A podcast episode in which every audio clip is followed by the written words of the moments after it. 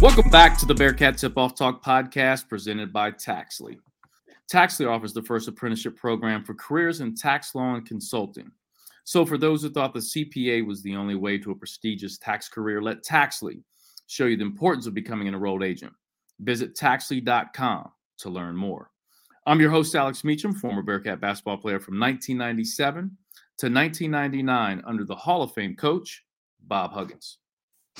And I'm Neil Meyer with the Front Office News. And I'm JT Smith, editor in chief of the Front Office News.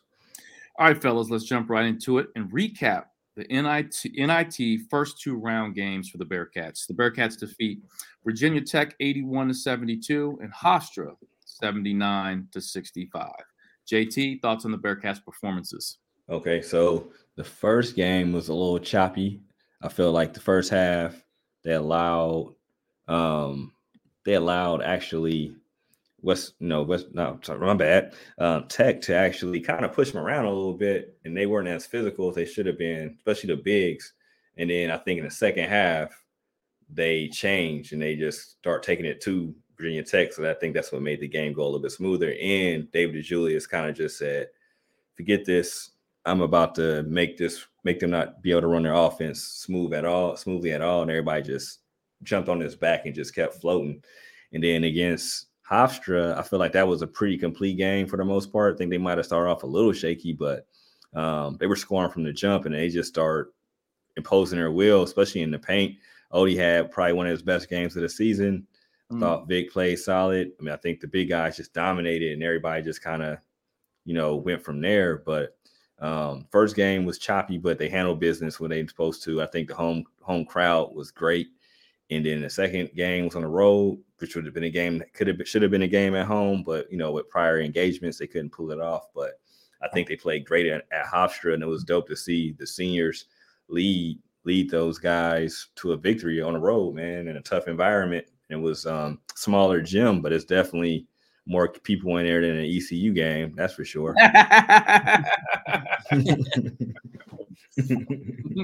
had to had to throw that in there. Yeah, of course. The 30 people, the 30, 30 people. people. 30 for 30. Not I, counting the staff. Neil, what stuck out to you? Yeah, so I think going back to the Virginia Tech game, what really stood out to me was it was a close game at halftime, but uh, what stood out to me was this is something we found out post game in the press conference that David DeJulius apparently walked off at halftime, coming out of halftime, and told Coach Wes that he wanted to turn this thing into a rock fight. And that's exactly what happened. And then Wes's response was, Well, if you're going to do that, we're going to win this game. Let's go win it. And look what happened. But I think the second half of the Virginia Tech game was what really stood out. I mean, uh, Virginia, they made it hard, really hard for Virginia Tech to get anything going. Uh, their leading scorer, Hunter Cattoor, was 0 for 8 in the first half, if I remember right. But he, he turned it on there in the second half a little bit. But overall, like if they stopped the big man, Grant Basile, in that game, I mean, that was a different outcome, maybe. Could have put him away by a little bit more than just that uh nine points there. But overall, like Virginia, like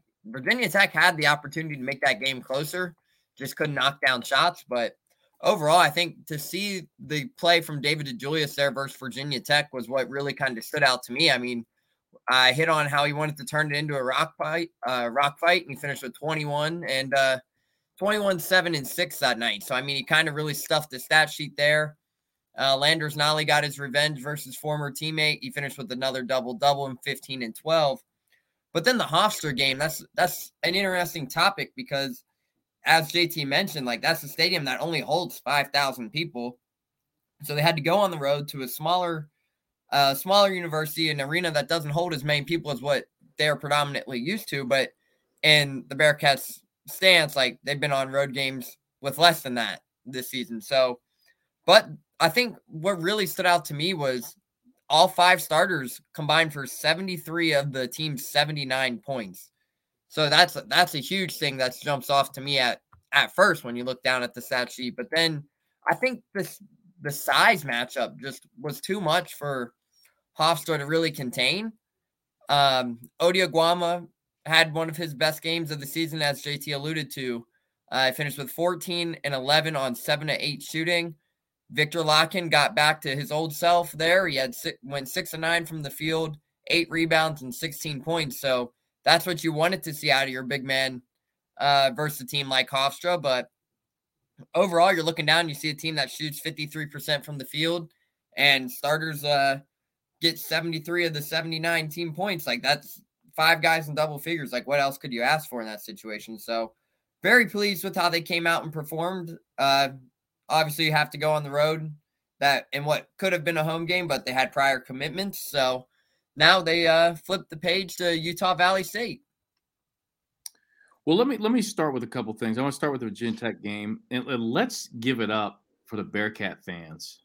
That game, I, I I wasn't at the game. I'm gonna let you guys kind of give me some feedback on how it was in person, but on TV, like you could hear the crowd, man. It seemed like the energy there was amazing. Thoughts on what it was like in person? Yeah, I'll go first, Neil. Um, dude, like they got to get those people that's that normally get on the second level on the first level somehow. Because they didn't have it was very minimal students in the building because uh, spring break. And that thing was rocking. Like you know how I, you know apple watches tell you like hey if you're in this environment at this decibel level you're going to go deaf at a certain amount you could possibly go deaf or have hearing problems like that popped up on my watch like a couple times now just the wow. lower bowl Wow. And I think it was that loud when I against UCF that game when the kid missed those free throws at the end. It was like that where it told me that as well. So like it's it was it was amazing, man. Like you, it was it was crazy. It was rocking. I know I'll let Neil uh add in on on top of that as well. Yeah, so it was definitely I, am there with JT. You definitely got to find a way to get those uh those fans who sit in the upper deck for most of the games you got to find a way to get them down on the uh, the lower level there because it, it was pretty loud. Like it was probably one of the loudest fifth thirds have been all season, and that you got to think like they still only went. They didn't even sell the upper bowl. Didn't even open the upper bowl up. It was strictly lower bowl. They had about seven thousand people there, and all seven thousand brought the energy. And I mean that's what they needed to because obviously what could have been the last home game. Obviously, you have the seniors getting that final run but students being on spring break, the people came out and they gave the fan they gave the team what they wanted to hear. And I mean, Coach Miller has done a fantastic job of kind of alluding to the fans all season about how he support how much he appreciates the support they get. And he was like talking about how much they lifted the team up that night because you got to think that was a 9 p.m. tip off on, I believe, like a Wednesday or a Thursday night. Like it was yeah. the middle of the week, and then 9 p.m. Students are on spring break you had these guys, these fans come in and just literally turn fifth, third. Like it felt like a regular home game with every fan in that building. And that's, and then you looked around, and I think I made the comment to JT at one point. I was like, it's kind of weird how it's this loud, and there's still about 5,000 seats empty in here yep. between the upper deck. So overall, the fans did a tremendous job. I thought that environment was nice. All the courtside seats were taken. In matter of fact, for people who were uh, a little mad about that situation. All the courtside seats were occupied. Figured out to throw that in there, but however, the environment was nice. So, all right, what was the ratio, at least from what we can see, on the court side, on the court side seat and age? What would you say, Neil? It was definitely a more older, like old Bearcat fans, like older Bearcat, like yeah watched this program for years. Like it, they, we didn't see many younger like college students or anything down there. It was more of the older Bearcat faithful fans down there, which they greatly appreciate because it shows how long they've been supporting this program. For sure. But that's why, fans, if you if you wonder why you didn't get those tickets, mm-hmm. Mm-hmm. that's all I got for you. Yep. Bearcat faithful, the ones I've been supporting for the longest, got them. Is what it seemed like. for sure. That's. I mean, it was cool. It was cool that the fans that normally sit on the upper level had an opportunity to sit closer um, and enjoy the game. I know I talked to a couple people that were there that normally sit up in the 200s, and they were down like third row, and um, they just said it was rocking in there. So again, hats off to the Bearcat fans, some of the best fans in the country. Um, Got to give a tip of the hat to uh, Mike Young, uh, Virginia Tech's coach. I thought he did a uh, I think he's a great coach. Oh man, Mike Young is tight, man. I, I have a new. uh He's tough, isn't he? No, but he's like a like a genuinely good dude. Like I should have heard him in the press conference too. Oh like, man, he's like a dude. Like he's one of those guys. Like not to cut you off, Meech. Like he's one of those guys. Like if you talk to him, like you probably talk to him for like he probably would stay in the presser and talk to us for like another thirty yeah. minutes if we let him. did not did not tell you on the podcast what a great person he nah, is? Nah, he's just a t- he's a good dude. He's a tight man. guy. Yeah, very cool guy. Yeah. You can see why players want to play for him too. For sure, hundred percent. And the crazy thing is, if you see him again, and you just bring up, hey, you know, I, I report on the Bearcats. Mm-hmm. I saw he'll remember you. Yes, that I think somebody I don't know if it was Chad or Justin, can't remember. They were talking to him about teams from like 2006, and he was like, "Yep, I remember that one." Like it was great. Like there, we had a good conversation with him, going back and forth for just. He was talking about how much he appreciates playing in Cincinnati, the fan bases, all the universities around the area. Just yeah, an overall was- good, good conversation. And said he loves the support from the uh, the city of Cincinnati and the local areas. Said this is like a basketball city, so it was pretty cool. Yeah, it was pretty cool, man. It was dope. And, and, listen, I was worried about this game uh, for several reasons, but props to our guys for pushing through and getting the W. I think it says a lot about the character of this team. They could have easily folded, being an yeah. NIT, and you know, kind of not care. And you know, again, tip of the hat to Wes too for getting the guys ready to play. Yep. You know, that's for sure, man. Because, like you said, man, like you you shoot everybody. Like nobody's like at the beginning of the season, like I want to get to the NIT right? Mm-hmm. Like that's not that's not on anybody's board, no matter how good your team is or how bad your team is. That's not on the board. There's no way. And he got them together, man. So oh, all right, go ahead. Sorry. No, no, you're fine. And, and, and listen, I, I, said on the last podcast, and I'm gonna say it moving forward too. In the NIT, it's all about who wants it the most. What players you can throw a lot of. I mean, I know later on we're going to talk about players to watch. We're going to talk about defense, offense, but you know, ultimately, it's going to come down to who wants to who wants to play, man. Who wants to wants to yep. get it done. And Wes made the comment before in the post game. I think Neil talked about this before. We we don't want to be a spring break basketball program where kids going on spring break and you know there's some kids that stuff like that's on their mind.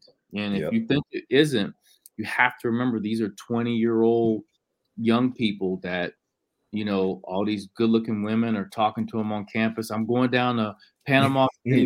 I'll be down there. Come on, pull pull up. yeah, know? yeah. and yep. you know they think about that stuff. Oh, for sure. Um, and, and people are like, well, you know, they're, they're playing high level basketball. They're on top of the world. Why would they even think about that? Because they're young people. exactly. They're 18 to 20 something year old men. Like they are right? definitely thinking about like, dang, they probably look at it on social media like, dang, they down there kicking it. Like, yeah. you know what I mean? Yes, they are. Yeah, for sure. For sure. People they know, like people that they know from like back home, and like, oh, they close to them, and boom, boom, boom. Yeah, it's just yeah, it's, it's a part of the life. That's the other thing too about college athletics. You know, you're so it's such a job that I don't think a lot of players, especially the high level players, get an opportunity to really enjoy the college experience because of their dedication to athletics. And, and uh, it does start to wear you down. You look at a Kenyon Martin and you look at everything he put into the Bearcat program to be the number one player in the country, number one draft pick. Kenyon missed a lot of stuff. Kenyon missed spring breaks. Kenyon missed going to frat parties. Can you know what I'm saying? Like, yeah, yeah, yeah. He didn't get to experience a lot of that. And there are some players, you know, that that it, it weighs on the back of their mind. But so, um, so listen, it, it, I think it was great that they they wanted that game. They really wanted to win. Five guys in double figures. Is that yeah. right? Yep. Yep. Yep. Um, we we beat them on the glass. Fifty two points in the second half. Right. Yep. Um, yep. So I, I, I, really thought that was a was definitely a good win, and obviously it propelled them into the Hofstra win. Um, you know, good going on the road, um, and like you guys said, what was there under three thousand people there? But it's a cozy type of environment, so it seems like there are more people yeah. there. You know, so it was a, it was a tough environment. Um, and, and I don't know how you guys felt, but when you know I went back and I watched uh, parts of the game again And obviously, I knew the outcome. I watched it the first time, but then watching again, I just felt like we had control that game the whole time. Like, I didn't think, I don't know how you felt, JT, but I just didn't think we were going to lose. They were starting to make a run, got a little nervous, but I'm like, ah, we're going to win this. Yeah, yeah, yeah. They played steady, man. It was like pretty steady. Like, I don't think they never had any panic. And they just, they, they just were the better team and they just imposed their will on them. Mm-hmm. It wasn't like we're a huge favorite, like if you look at gambling sites or whatever, anything like that. So it wasn't like they were favored on the road, but it wasn't like they were supposed to blow them out. They weren't supposed to beat them like they did. So I just think they were just imposed their will, play solid, man. That's what you need on the road, and it shows that it's a team that wants to win this, which is good. Because I mean, I know I would rather them be in the NCAA tournament, but they're not, and they're not. They're not. uh Like I feel like Rutgers, they kind of the team that should have supposed to be should have the number one seed and Hofstra beat, you could tell like they didn't really want to be there. Mm-hmm. You know what I mean? yeah Where you see is cherishing this, taking care. I mean, you get extra basketball games with t- your teammates. Some of these guys won't be here next year. Some will, and I just think it's good for you know. I think it's good, great for the players and for the coaches. You get postseason with this program with these coaches and you get extra, you know, extra game and practice with uh with these kids that you probably, you know, if they would have lost already, it would be over with. You'd be trying to see who's staying, who's going, kind of a thing. So, yeah, and I, I think to your point, JT, it, it, helps having a guy like David DeJulius who has a mindset like he does, and he's leading your team. DeJulius wants to win this whole thing, and sure. right, and it's uh, and I think it's it's probably many layers to it, but one one of the layers is DeJulius understands his place in this program. Like he's going to be, we've talked about that. He's going to be looked upon as kind of like that Deonta Vaughn of this of this era, yeah. and what he's done for the program. And he wants to go out a winner on a high note. I mean, he's talked about that. I've talked to him at practice about that. Um, and then from a selfish standpoint, you got to think, you know, when the season's over, he's going right to Portsmouth for the NBA stuff. Um, which you know, if he doesn't get drafted, there's the overseas stuff. Yeah. But all you're auditioning right now. Yep, Yes. so. From a selfish standpoint, you've got to put it all out there, right? And yeah, that yeah. infectious, I believe, to the other guys. Lander's a competitor. Yeah. Um, you know what I'm saying? Ody's just such a good dude, and he's just gonna give it all. He don't give a shit about spring break. He wants to. Yeah, he's gonna, like I just I, I, like I like the leadership of of DeJulius, and it just kind of the trickle down effect. Yeah, for sure, for sure, man. Nah, it, it is it's dope to see because like this is his first action with us. So like the Bearcats, I'm not I'm not I'm pretty sure maybe Michigan made have made it when he was there, but this is his first postseason. It's not the one he wanted, but at the same time, he's not taking it for granted. He's going out there yep. pushing up the record books, man. Like, was he like the most in the, was that the most in the season? He, he's like top three now in assists. Uh, he'll be top three with one, two more assists. I think right. he was five. There was somebody at 186 or like 189. He has like 188.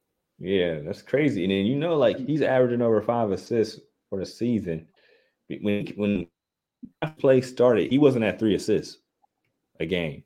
He might have been like mm-hmm. 2.2 or something like that. He might not have been at two two and a half before that. And Landers, so Landers Nolley's right up there in the record books as well. And I mean, it's in made three point shots. I think he's got 91 on the season, but he's only spent one season here and he's climbing top 10 in that category as well. Yep. Yeah. Good to see. Hopefully, they can keep this momentum going. And uh, you're listening to the Bearcat Tip Off Talk podcast presented by Taxley. Now, the Bearcats take on Utah Valley March 22nd at 9 p.m. in Orem, Utah. Is that how you say it? Orem? Orem? That's yeah. That's where it is. I think uh, Orem is like a little bit south of uh, Salt Lake, so that would probably be close to the middle of the state. I don't. Okay. I'm not. I don't have a map. I don't. I don't know Utah very well. Me either. I don't think. I don't. I don't know that I've ever been to Utah. I have as a little kid, but like I can't remember. Like I just remember like the lake being like legit, like super blue wherever we were at. but I was like five or six too, so that don't count for real. But um, only one time. But I don't think got to worry about anybody missing curfew at, at, at out there. Not in Orem. Not in Orem. Let's You know- got some. Let's say know some people. You never know, but might I, know some- they I might hope, I hope no one on this team knows anybody in Orem, Utah. that, that's Orem, Utah. They might they might have that call. It might be somebody set it off in Orem. nah, but uh, JT, no, I hope not. I hope they don't. That'd be terrible for them to have bad legs in Orem. I'm a, I'm a, I'm a breeze past that one. We want to remind all Bearcat fans out there to visit Meals Pizzeria at 2634 Short Vine before and after all Bearcat football and basketball games. Get there early because the place is packed on Bearcat game days. Thanks to Kelly and Richard Meals for the support with the Bearcat Tip Off Talk podcast. Now let's jump into the Big O segment sponsored by Donahue Accounting Services. And in this segment, we cover players to watch and key matchups. So, JT, who from the Bearcats needs to play well and why? Hey man, we're going with the senior. Um, going David DeJulius, man. I think he they played against uh Hofstra. I he, you know, play that type of game where he has, I mean, it's having over five assists for him right now. Knock on wood. It's you can catch just like uh you gotta do for the day. Um, it's it's almost second nature right now. So I'm thinking you get six, you want them in that range, you know, be a pest on defense, shoot the ball well, between 14 and 18 points. I mean, you know, David could go off for more, but I think he has that. He's shooting the ball well, or even if he's not shooting the ball well, getting to the hole, um, and activating the floater and the layup game. I think that's gonna be big for the um, for the Bearcats. And um, guards control tournament play, and you know, who who who would you trust to control the pace of the game more than David DeJulius? That's who you gotta gotta roll with, man. I think he has to have one of those games where he controls the floor and you know, hopefully go on the road and get another dub, then get to Vegas Yep, get the hell out of Orem. or Mm. Orem. yeah, Vegas sounds a lot better than going to Orem. so I would play real good if I was them, just so I can go to Vegas. That, that's fun. Yeah. No, no, the, there's something to that. That's definitely motivation For And sure. For some of those guys that have never been to Vegas. They're like, man, we got to get there. This, Go, go It's to fun. Vegas. this You might be get a a free time. trip, free trip to Vegas, and you know with your boys. So I think it's I'll I'll, I'll play my butt off to get to Vegas. Yeah, I'm with you. Yeah. Now, Neil, Utah Valley is 27 and 8 right now. Who do we need to watch out for from the Wolverines? Yeah, so Utah Valley State, we saw it uh, as it kicked off this uh, NIT tournament run. Uh, they pick up a win versus New Mexico in the first round, and then they pick up an 81 to 69 win over Colorado. But what stands out to me of this Utah Valley State team is the guard play. I mean, obviously, everybody knows when it comes down to March, in order to be very successful, it all starts with your guards. And they have three predominant level scorers from their guards. Like all three are averaging nearly 14 points a game. I mean, the other we've seen it. Two of them were actually named the first team all uh, conference in the WA WAC conference. So, and that that starts with Le'Tre Darthard, who's a, a junior guard. He shot 44% from the field this season, averages nearly 14 points a game. He's kind of the guy that makes uh, the Wolverines go. He's predominantly their lead scorer. And then you have Trey Woodbury, uh, the senior, who's shooting 45% from the field. He's averaging also 14 points a game, but uh, shooting 42% from the field behind the arc. So we saw it the other night versus uh, New Mexico State, or yeah, no, Colorado. Colorado, he finished with 25. So when one's off, the other gets going. They really complement each other very well. But then you look down, they also have Justin Harmon, who had 25 versus New Mexico. So like one night it was Harmon, the other night it was Woodbury, and they're both putting up 25 points in a NIT run. So their guard play is phenomenal. That's something that's going to be real, like something you ha- really have to kind of hone in and keep an eye on. Uh, they have three solid guards, but then they have the big seven footer down low and uh Aziz Bandiage, who is a seven foot center. He's only a sophomore. Hold on, hold on, hold, hold on. Say that, say that name again. I was gonna laugh, but I was like, Yeah, but he finally it's got a weird. name. It's been a minute since you got one of those names. Oh, I botched that one. I botched that one. I Alright. can tell you that. All right, take two. It is uh Aziz Bandiage. He is a seven foot center. Uh, he's shooting nearly uh 60 percent from the field. So the seven footer, he can kind of do it all. He's a very effective guy down low. He uses his size, his athleticism uh, to his advantage. He's a very physical guy, but averaging nearly 11 points a game and 10 rebounds. So he's a walking double double. But the thing is, seven foot as a sophomore, like he might not even be done growing, but Hmm. definitely his size and his Yeesh. physicality might be someone to keep an eye on. I mean, it's not a uh, Hofstra team, so uh, Wes Miller and the Bearcats didn't see a big uh, seven foot guy versus uh, come over the weekend up there in New York. So uh, this is a team that has all the assets there. They really could put it all together. So uh, if the guards get going, they can find a way to get going inside. So I think Ody and uh, Ody Oguama and Viktor Lakhin will have to do a great job of containing him. And it'll be a fun matchup to watch. Obviously, seven footers who's shooting 60% from the field, probably one of the highest percentage clips in the country there at 60%. But overall, he's a walking double double. So uh, Wes Miller and the Bearcats know they'll probably have their hands full down in the paint. So if they can continue to win the battle on the glass and to find a way to kind of keep him under that 10 rebounds, I think they'll be in good shape. The Big O segment is sponsored by Donahue Accounting Services. So, Neil, a lot of Bearcat fans, let's be honest, have not seen Utah Valley play. If they did, it was maybe they were checking into the Colorado game just to see who our next opponent would be. Um, what are we going to see from them defensively and offensively that you know Bearcat fans need to really watch out for that could mean the difference in the game? Yeah, I think uh, realistically on the offensive end, their guards like to get to the rim, uh, but they're also a very good three point shooting team. So they like to get downhill and attack, but their guards can really shoot the thing from behind the arc. Uh, but overall, defensively, like they're just a physical team. They don't have like their guards are big, but the Bearcats have seen bigger guards this season. I think if we're looking at their roster as we speak, their tallest guy is the big man at seven four or not seven four, seven foot, but they have four guys. Four all four guards are six foot four. So you see the uh the guard play kind of has some bigger size than what the Bearcats do, but I think realistically, their defense is going to be up front, physical. They're going to come at you. Uh, they bring really good ball pressure, but I think I think the guard play and the experience here at uh, Cincinnati will be able to do some things that can cause some mismatches. I mean, obviously, we've seen some uh, funky plays in all of college basketball, to say the least, over the weekend, and Man, I don't think we see anything like that come Wednesday night, but you never know. I tore my uh, I tore my bracket up the first day.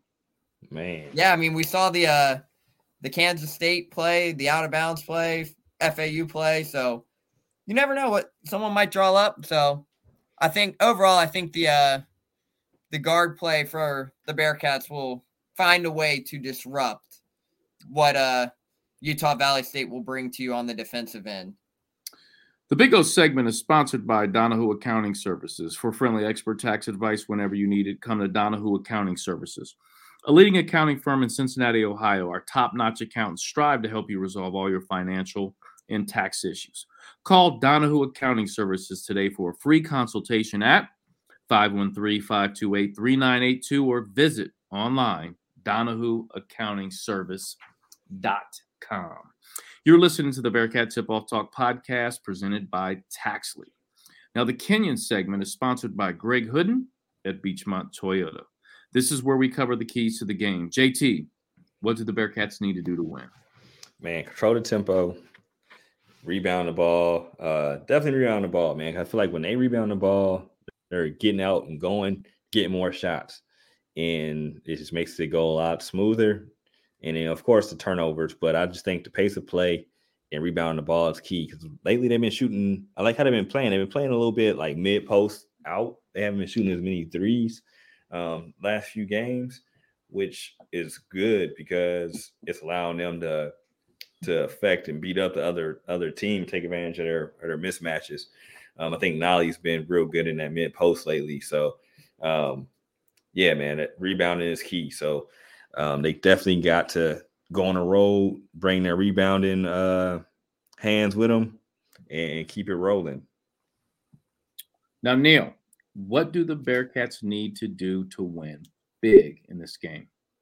Yeah, I think in order to win big, if they can continue to dominate the glass like they have done in the last two games, uh, if you can get another 40 to 42 to 27 win on the glass, I think you're in great hands and you limit the turnovers there. But I think most importantly is you just have to play to your tempo. You have to play your game. Uh, but it all starts winning the battle of the glass there. I mean, we see how uh, effective this team is when they win the battle of the glass. And me personally, I think right now they're playing their best ball of the season. Uh, as of late, obviously they had the loss to Houston, uh, but then they've kind of turned it around as of lately. They know what they're playing for. You beat a very good Virginia Tech team who has some big wins on the season. Then you beat a Hofstra team who everyone's kind of like, oh, it's Hofstra, it's a smaller school, but that Hofstra team was a pretty good team. They only lost eight games heading into that one. So overall, they know they have uh, a very tough Utah Valley State team. Uh, here come Wednesday night, a team that is another eight loss team, I believe. So overall, yeah, they're Utah Valley State's 27 and 8. This is team this is a team that's not going to bend over and uh, fall early. Don't expect them to just come in and let this uh, be a blowout from the jump. They're going to fight till the end. But for the Bearcats to win big, they have to win the battle of the glass and limit the turnovers. I think that's the key emphasis. They really have to uh, take advantage of the size and the opportunity they have. I mean, obviously, uh, Vic and Ody has been a different uh, kind of uh, stretch there uh, benefit for Wes Miller and, the Bearcats here to start the NIT. And I think it just continues here in this one. So I'd like to see for them to win big, get another big night from Ody Oguama on the glass, and they just dominate the glass and limit those turnovers. Something we mentioned all season. The Kenyon segment is sponsored by Greg Hooden at Beechmont Toyota. All right, so Utah Valley has only lost one time at home. They usually have around what 3,000, a little under 3,000 fans at home. So probably another small crowd. Um, they go at Colorado and win with a strong second half performance. By the way, we haven't mentioned this yet. Utah Valley's uh, coach is former Laker Mark Madsen. What? Yes. How'd I miss that? I don't know. Not Mark Madsen. Just don't let him dance. Don't uh, we do not want to see him dance? Do not let him win and dance. Yeah, for sure. We don't want to see Mad Dog dancing. Um, that's crazy. I didn't know that. I missed that one. All right. and listen, I, I mentioned this before earlier in the podcast. I'm honestly not as worried about them. I'm just worried about us in terms of being ready to play. JT, you said it. You know, we're looking for a big performance from Juice, and Juice yeah. is going to lead this team. And, you know, I, I think the focus has to be on wanting to win this game. But I think more importantly, wanting to win the NIT. And we yeah. talked about how huge this is for recruiting, momentum for the team.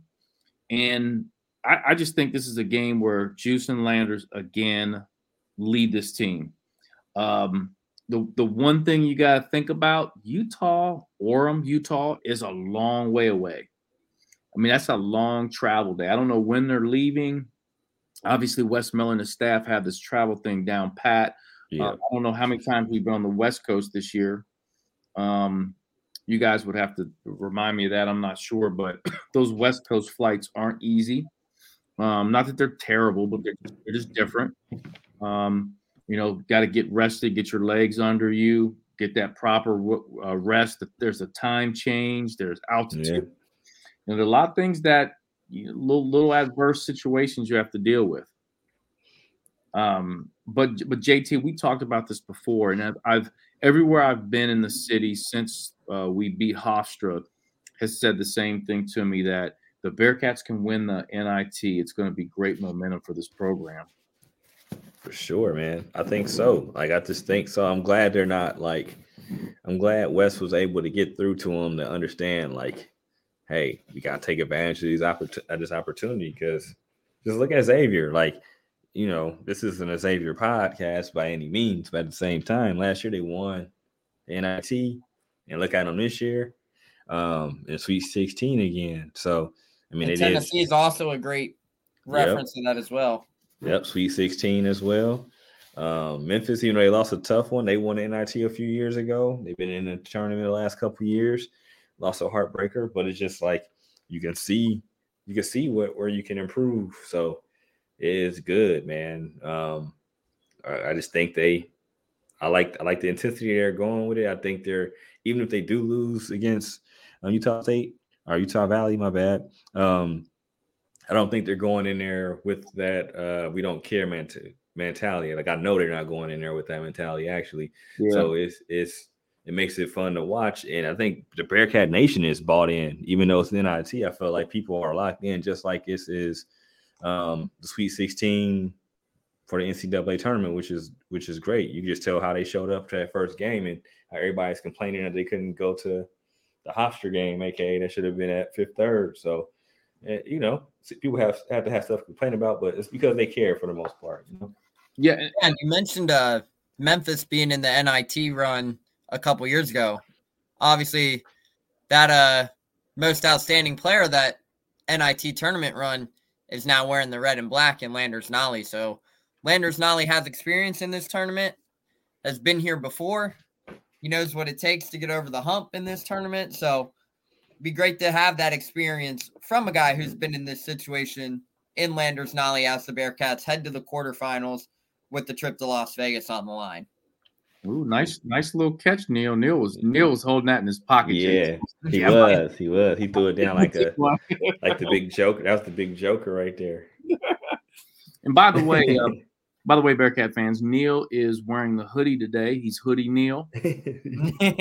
He's got the you got the beard growing, got the hood up. got a little bit, got a little bit. Remember, remember that? Remember that sketch of the Unabomber, JT? Yeah. Neil like the Unabomber. Sorry, Neil. My bad. That's a Unabomber Neil. By No. it's a great documentary on uh, on Netflix too, with uh, the Unabomber. Sorry, the Kenyon segment keys to the game was sponsored by Greg Hood at Beechmont Toyota.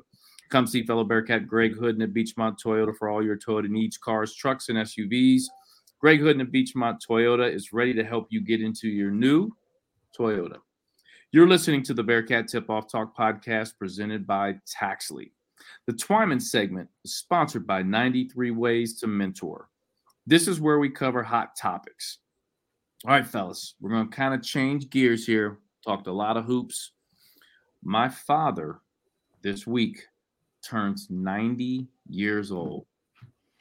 Woo, 90. man, seen a lot of life, man.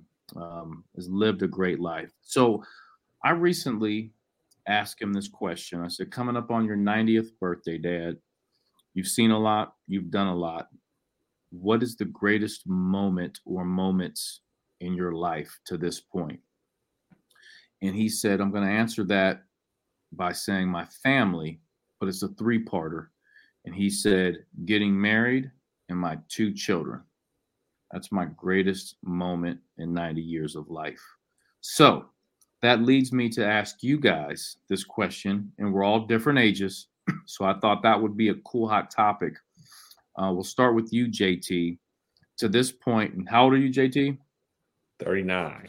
39. You kind of paused and looked around when you said that. Hey, think about it, man. I'm close around 40 coming. a couple months. I- I think, man. 40 ball. Yeah, 40 ball. Um, almost 40, 40 years of life. yeah. What has been either your greatest moment or moments in your life to this point? S- Uh, slow that's a loaded question, but I'm rolling with like seeing Obama win the presidency. Mm, Um, that one was like, uh, for me, like I never thought I would live to see like a black president ever.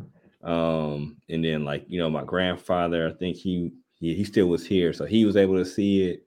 And I'm like, I remember speaking with him, like just being like, "Look, it'll never be a black president. Like, just Yeah. won't happen." And then to see it, like, it was crazy. And I could actually, like, see with my own eyes, vote and doing whatever, um, and just be like, see it fruition, and then like have other people like live to see it as well. And they, my grandfather's passed and my grandmother um, since then, but um, it was cool. That's like one of the biggest things to me because it just was like now, I don't know, you know, everybody in general, like, man, my kid can actually be president if he wants to. I don't think I would want him to be president because how much Man. pressure or whatnot, but it, it is possible. Like when I was a kid, I never thought like I could be president, like of the, of the United States. So that was like a real huge, uh, monumental thing.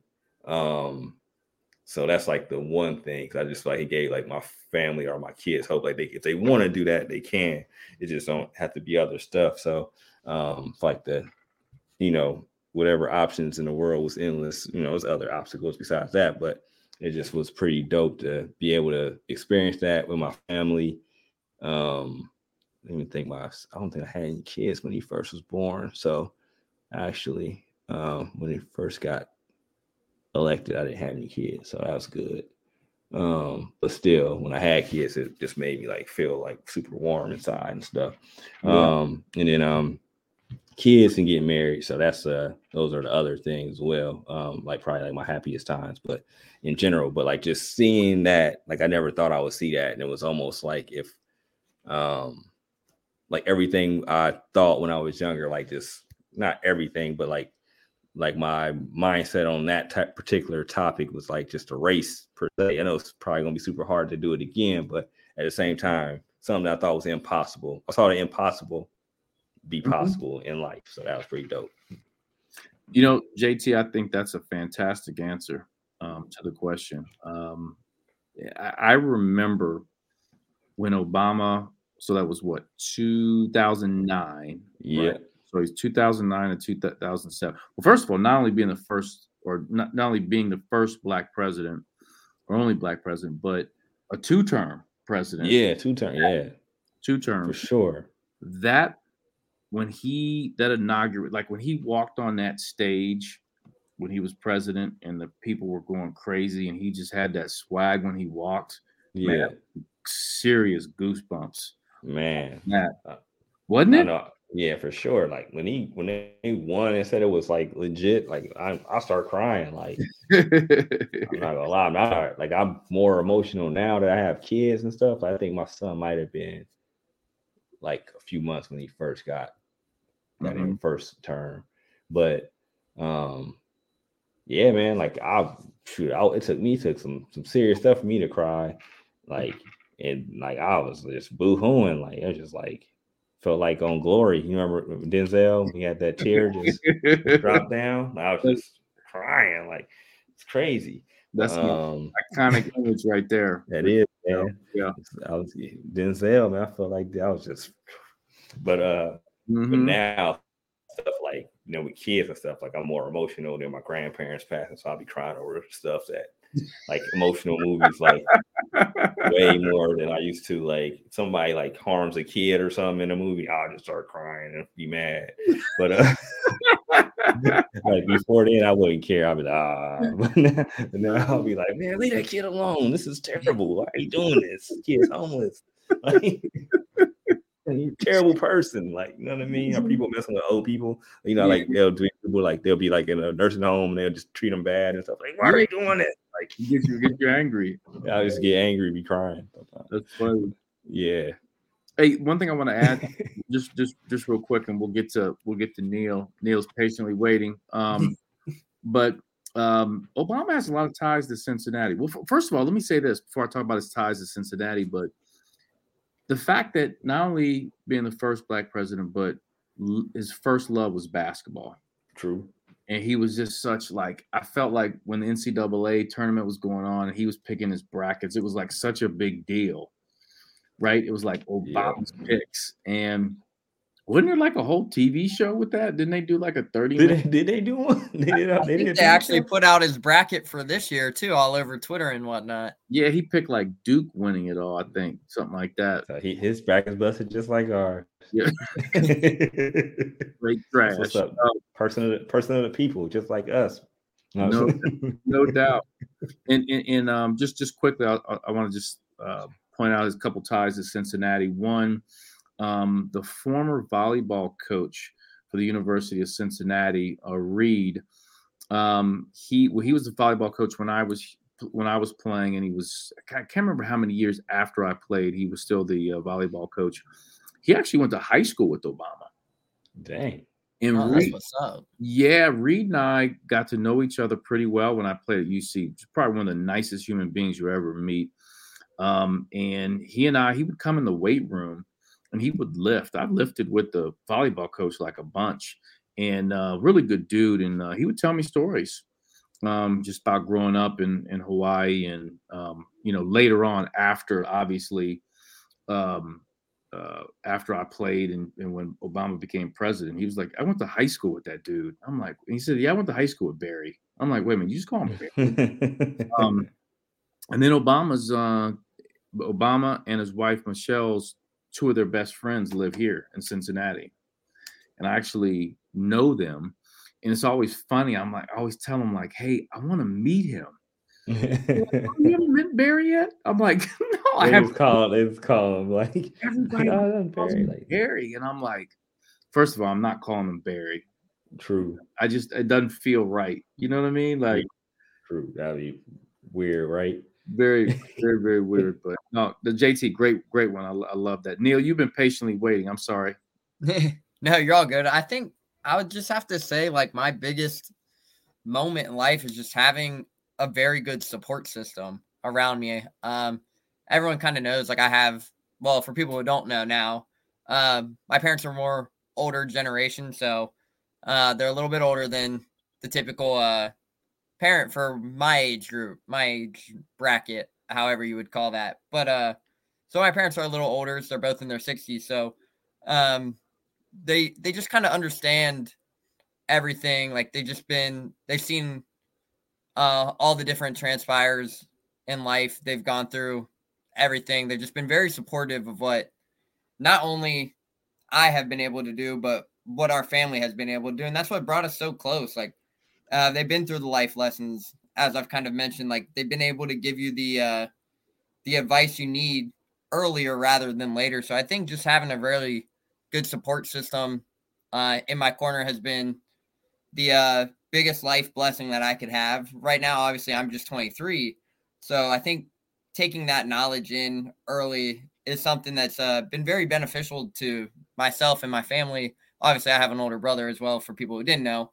But I think that's something you've been able to kind of learn because you can pick their brains a little bit more. Um, but overall, just having that great support system.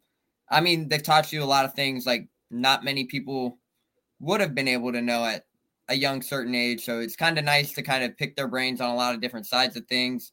But I think the most important thing that we've been blessed with on is just having a support system. The family, obviously, uh, everyone knows I played four sports growing up, so I think just having a support system that is willing to sacrifice a lot of things uh, to get you to experience. Hey, I got practice here at this time. Have to run around to practice. Like it felt like we were constantly living, going from one practice to another. So they sacrificed a lot, and I'm very thankful for it because it's made me uh, learn a lot of things along the way.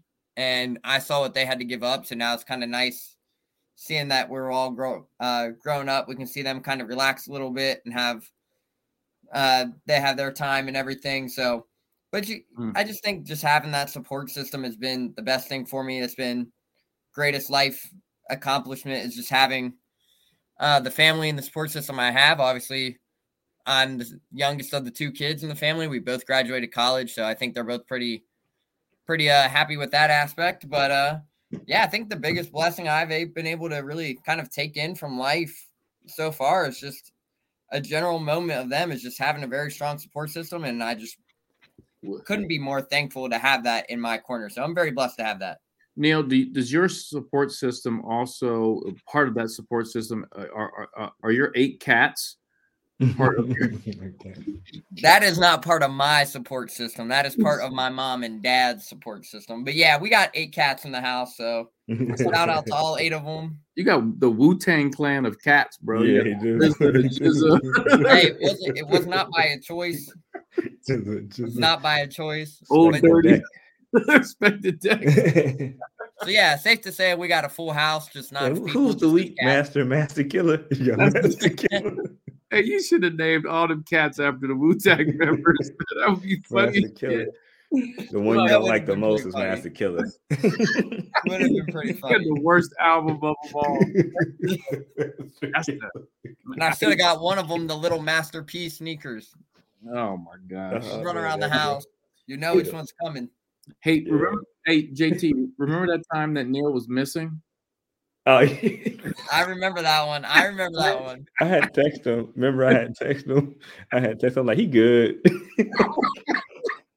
But You go out like, one man, night prob- with some friends and you don't answer a phone call, and I was like, man, he probably what just happened. went out. I said he probably Hey. just kicked it with his friends, man, and come home. Hey, Bearcat, That's Bearcat, what happened. Bearcat fans, we were a couple podcasts deep, and Neil just went missing. And we're back. We're back. His cats were running wild in the house. Nobody. Neil I was just living AWOL. uh living life. Neil went AWOL one night. Like- Was out with some friends and wasn't thinking. That's all that mattered. we're, We're back now, though. We're Sound back. like that. You probably had a good time, man. I'm, I bet. I'm guessing you had a good time. I hope you did. You weren't. Yeah, you was a wasn't chugging. night, you uh, know. you wasn't chugging. Um, skyline. I wasn't chugging Skyline. I can tell you that one. I still got to find that dude. He's Nah, a man. cheerleader. I'm pretty sure we figured out. Me and JT were talking. He's a cheerleader. what? How's he? Wait a minute. He's a cheerleader. How's yeah, he? in 'cause the some of them. Obviously, they have a bigger roster, so some sits in the stands in the student section. Because Also, I think we, we were talking about at the game the other night. We found his profile. I think he's a cheerleader. so he's on the JV team. I couldn't tell you that one, but JT, why you laugh? I didn't mean it like that. See, JT, you you made it sound. He's on the second team. He's on the when in the stands. That's why he was cheering. He's not there. either way, the chugging the skill, the chili's got to go. See, JT, I'm gonna have him on the podcast, and he's gonna hear you laughing at him. Hey man, if, if he's man, he might be in shape, man. I gotta, gotta get back. I gotta get back on my bench just so he don't come at me crazy, you know. Hey, if you that's that's your interview. That's not mine. that is my interview. If he's if he's chugging Skyline Chili, man, I don't know if he's in shape or he's a bad dude. He might be, man, he might just like he might just go right in and out, and he just back at it. You know what I'm mm-hmm. saying? Man, JT's That's- going to be that's chugging Skyline right there with him. no, Nah, man. No, No. That made my stomach hurt just thinking about that. man, Man, that ain't Um, how you supposed to be living college, man. That's all I'm telling you. You gotta talk to him, like, man. You gotta, and you around. Oh man, he. I gotta have a talk with him, man. See, see, this this interview is get yep. It's gonna be like bar. We're gonna be like bar talking about people's life, like trying to, like, you're gonna be a life coach. I'm turning to a life coach. Then I'm gonna bill him. You gotta stop doing this, man. See, JT, you gotta you gotta talk to him like, but you gotta talk to him like in that that low tone, like, hey, Maybe like, if you look. stop chugging this chili, yeah. you probably will get off the JV cheerleading team, be on the varsity cheerleading. It's true, man. It's true. You gotta think about positive. Like, look, how does your nights end? Think about it, my son. You want your nights to end a little bit better. Do you want to be missing like Neil, or you want to be on the toilet like you've been every time? hey, if he was chugging that Skyline chili like he was in the middle of a February night, I, I just pray he was doing it on spring break as well. Mm, boy, oh boy. I hope he didn't do it on spring break, man. spring break people have fun and maybe lose your phone or something like that, but not Well, here's the not blow up the restroom. here's the problem. If he gets more popular for chugging the skyline, He'll keep doing it. he'll keep doing it, and then he thinks everywhere he goes, he, He has, has to, to do. yeah, Yes. become a thing. But it, it's crazy because even AD like even uh John Cunningham was talking about it on um was he on the Wes Miller show like a couple weeks ago? Really? Was really yeah. He was like, oh yeah, you know, our fans are great. We even got people chugging a Skyline chili, and they were like laughing about it. like they was like, oh man, it's crazy. That. That's funny. Nah, but even he was talking about. I was like, oh man, it's it's taking off, man. It's, it's like a forest fire. so Neil, I need you to do a little research. I need you to find a way to uh, for me to get a hold of him. Okay. Yep. Need make sure Meech gets hold of. Yeah. make sure Meech gets hold.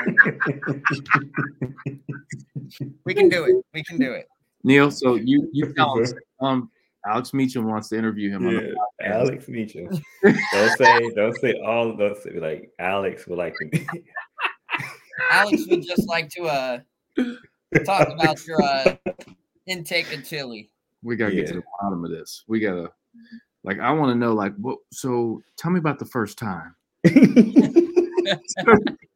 like when did you just like did you do like a test run? You're gonna be like that. You like do a test run. Send it. It's almost like uh he's like uh Cincinnati chili uh what's the dude the, the uh, Kobayashi. Kobayashi, yeah, the the hot oh, chestnut. What's the name? Joey Chestnut, yep. How do you, man, okay, that's that see that whole hot dog eating thing is something it's, I don't know how yeah, it's crazy. But I mean he's chili. I mean chili and it's not like even like homemade, like uh, you know, people like three ways and all that stuff like that. But you know, it's not like mom putting her getting her chili on all the way type of chili. It's a little runny. It's not thick chili either. See, okay. we we gotta stop because see, this is gonna be a great interview. I might do the whole I might do the whole the Twyman segment sponsored just the whole Twyman segment is going to be on That's this. You, man. Neil, work on it. it. Yeah? You got it. Yeah, it's my stomach would be hurting that whole time through that. Uh, just Neil and you. Just on Neil and you. I will just. I will just. I'll Mute. edit it up. Mute. JT, JT will turn his camera off and everything. Yeah, I'll just be there on mute listening. Mm. Um. so so real quick, I'll give my I'll give my uh uh greatest moment moments. Uh I just I just got a two-parter. Um they they both tie in together. One um one of my great moments I think was was running out on that uh Fifth Third Arena, the shoe floor, um, playing for the Bearcats. Like the first time running out on the floor was unreal, man, in front of 13,176 people.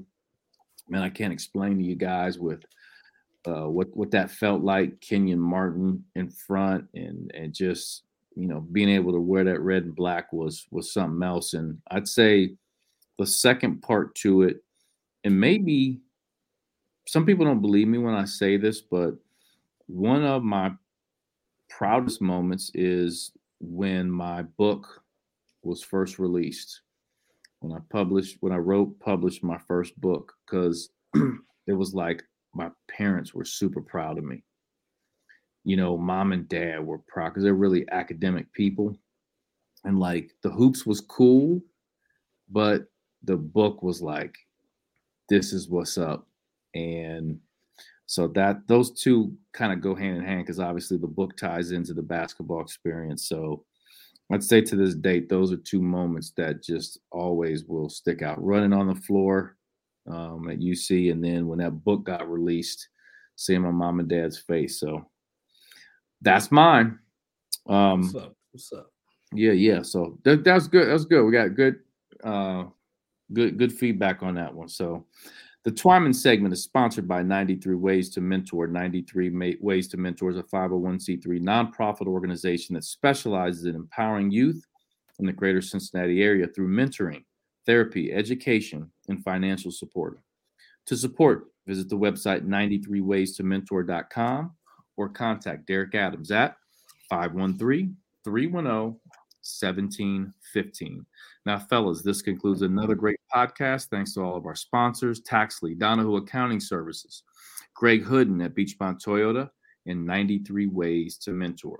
we also want to remind all Bearcat fans out there to visit Meals Pizzeria at 2634 Short Vine, before and after all Bearcat football and basketball games. Get there early because the place is packed on Bearcat game days. Thanks to Kelly and Richard Meals for the support of the Bearcat Tip Off Talk podcast. The Bearcat Tip Off Talk podcast is presented by Taxley. Taxley offers the first apprenticeship program for careers in tax law and consulting. So, for those who thought the CPA was the only way to a prestigious tax career, let Taxley show you the importance of becoming an enrolled agent. Visit taxley.com to learn more. Now, we don't know um, when the next podcast is going to be, um, but if we were to make it to the championship game of the NIT, how many more podcasts would we have? Two. Two. Two. Two, two pin a high shake, yeah, two pin a high shake. Okay, two, and then we'll, we'll we, we obviously will do a, a season recap um, pod. Uh, we'll put all that together. I tell you, man, I've I've had a great time uh, doing this with you guys, man. Appreciate you guys. I think we've had a lot of fun. Um, you know what's funny is like some of these uh, uh some of these reads for the uh, sponsors in um, what we have written up. Man, I swear, I, sometimes I wake up just saying them in my head. I'll, wake up, I'll wake up like taxi hours the first. I'll be like, what am I doing? Somebody on call, you're gonna be like taxi the first. like Donahue County. you need uh, your tax work done? Call Russ Bailey. He'll set you up with everything. Make sure to check like, him out. The big old segment. oh, shoot, my bad. Hello. Oh man, practice at three. practice at three. Trust me, I'd be, I, I, I'd, I'd be lying if I didn't say it didn't happen before I woke up and started saying that shit. But like, oh snap. Hey, but it wouldn't be possible. This wouldn't sure. be possible with all them. So we're Not for sure. We're gonna do it. Gotta show up we're going to do a dinner with all the uh, sponsors after the season's over. So that's going to be a lot of fun. Yeah, for sure. That'd be dope. It's going to be yes, dope. Sir, it'll be a lot of fun. A lot of fun. Look forward to it as well. Yep, absolutely. And we want to thank all Bearcat fans out there for listening to another episode of the Bearcat Tip Off Talk podcast presented by Taxley. Go Bearcats.